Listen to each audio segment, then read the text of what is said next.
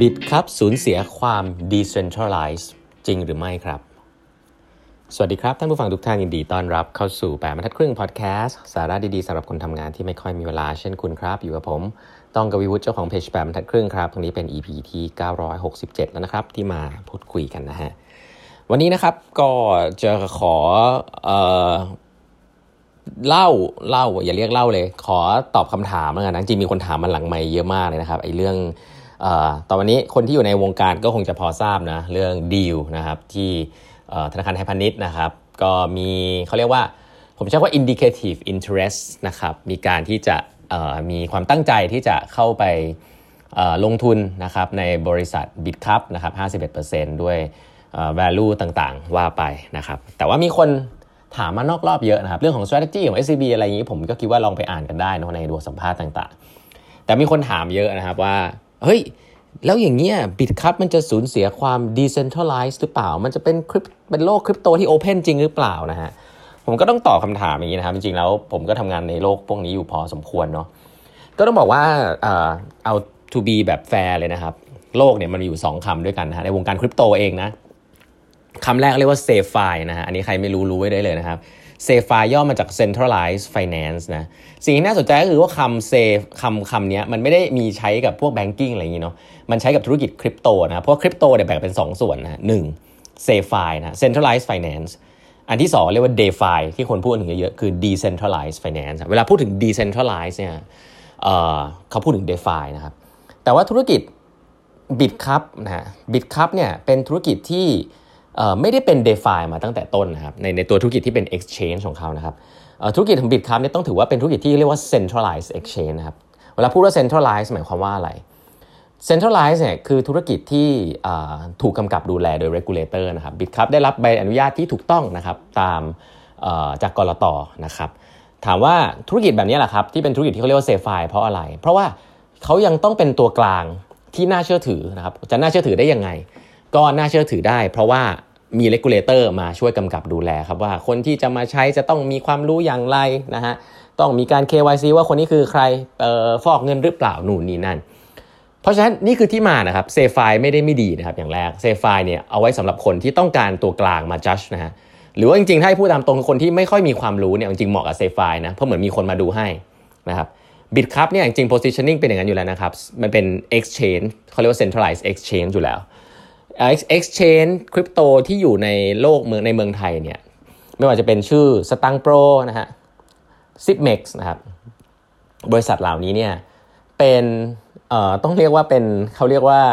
เป็น centralized ทั้งนั้นเลยนะครับแม้ว่าจะเป็นแลกเปลี่ยนซื้อขาย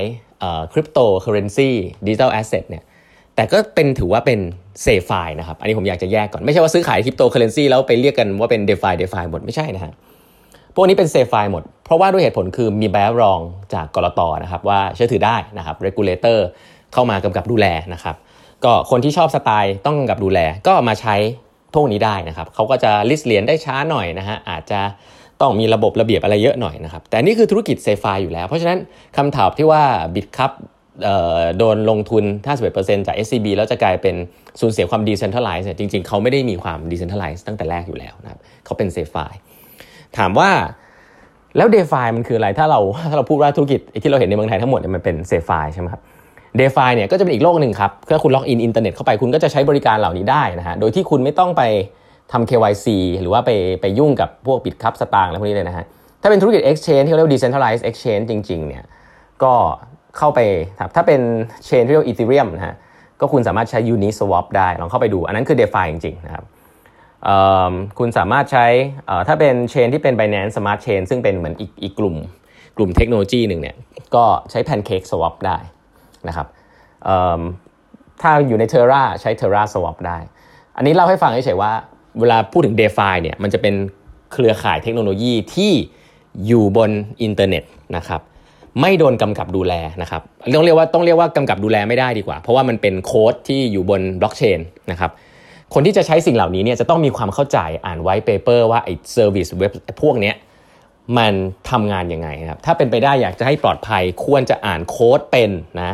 หรือไม่งั้นเนี่ยมันก็จะมีส่วนที่เขาเรียกว่ามีคนมาช่วย audit นะครับเขาเรียกว่าพวกคริปโต audit เนี่ยก็จะมีบริษัทที่ audit มา certify นู่นนี่นั่นครับบริษัทพวกนี้ก็มีหลายชื่อนะครับ CertiK อะไรว่าไป แต่คุณต้องดูแลตัวเองครับไม่มี regulator ของประเทศใดมาดูให้คุณครับ service พวกนี้คือปล่อยออกไปแล้วใช้ได้ทั่วโลก เพราะฉะนั้นแล้วตลาดใหญ่มากนะครับ service พวกนี้แต่ก็แข่งกันในระดับโลก เพราะฉะนั้นเนี่ยมันเป็นคนละธุรกิจกันนะฮะแล้วคนก็สามารถที่จะเลือกได้ครับว่าคุณจะเทรดพวกนี้เนี่ยใน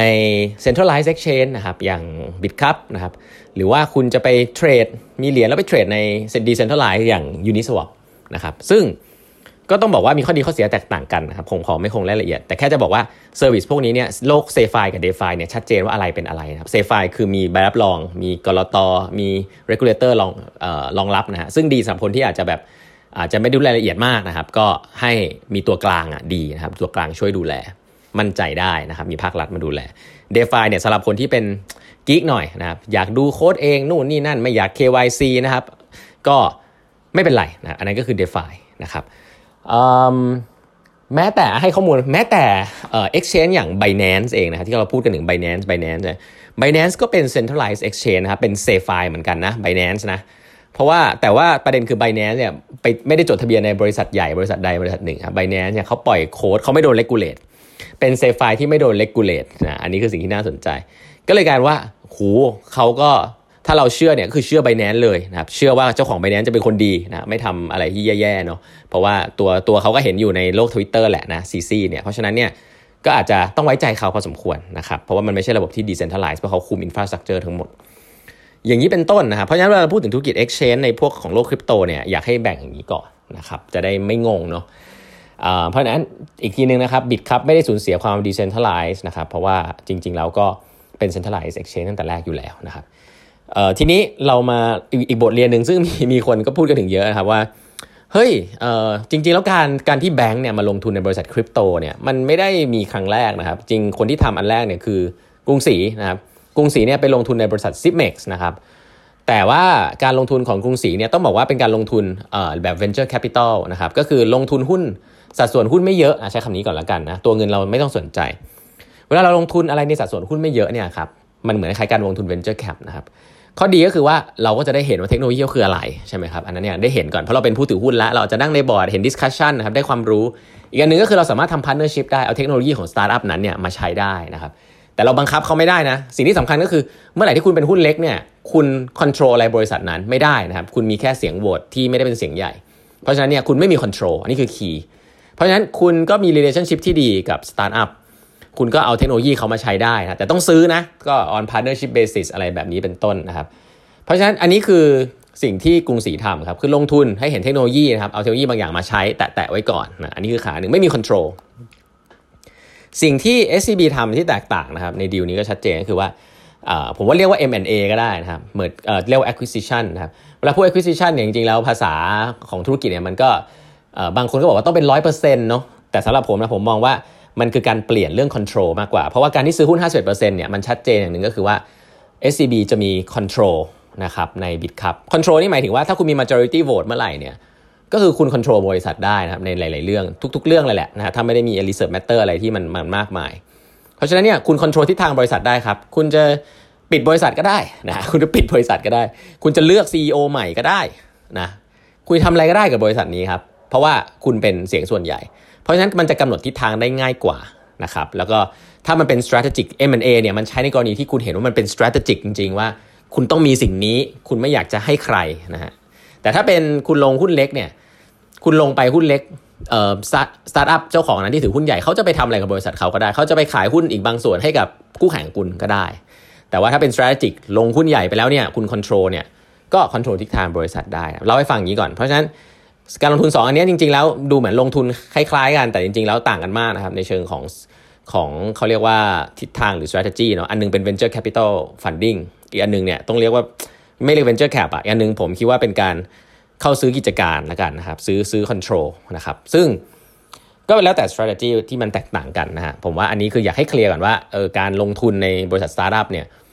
มันมันไม่ได้เหมือนกันนะครับถ้าลงทุนหุ้นเล็กเรียก venture cap นะฮะ อันนี้เนี่ยถ้าในภาษาสตาร์ทอัพเนี่ยของ SCB กับ Bitkub เนี่ยเขาเรียกว่า Bitkub นี่ได้ exit นะครับ เพราะว่าการ M&A ก็คือว่าฉันไม่ได้เป็นเจ้าของบริษัทนี้ถือเสียงใหญ่ต่อไปแล้วนะครับ แต่ว่าเชื่อว่าจะต้องมีการซื้อหุ้นบางส่วนนะครับ ซึ่งไม่ใช่เป็นการออกหุ้นใหม่นะครับ ซึ่งก็เหมือนกับว่าเจ้าของเนี่ยขายหุ้นบางส่วนออกไป ก็ได้ได้เงินกลับมานะครับ ได้ดอกผลของการที่สร้างบริษัทขึ้นมา เพราะฉะนั้น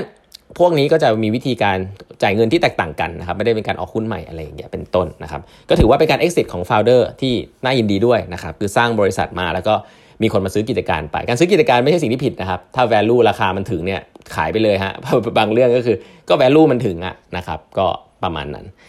ก็เลยเล่าให้ฟังครับมีคนถามมาเยอะนะครับ เพราะว่าเห็นอาจจะผมทำงานอยู่แถวๆนี้นะ ก็เป็นดีลที่น่าตื่นเต้นนะครับก็ติดตามกันได้ครับตอนนี้เขายังทำ due diligence กันอยู่นะครับยังไม่ได้ปิดดีลเนาะคือเขาแค่ต้องประกาศตลาดหลักทรัพย์เพราะกลัวมันมีข่าวลือ ก็เลยต้องอมีมี indicative มี indicative interest นะครับอยากจะ indicate interest ว่าอยากจะทำแล้วก็กำลังทำ due diligence กันอยู่นะปิดประมาณ Q1 เนาะว่าเป็นไปอย่างที่คิดหรือเปล่านะครับ วันนี้เวลาหมดแล้วนะฮะ ฝากกด subscribe แปดบรรทัดครึ่ง podcast ด้วยนะครับ แล้วพบกันใหม่พรุ่งนี้ครับ สวัสดีครับ Música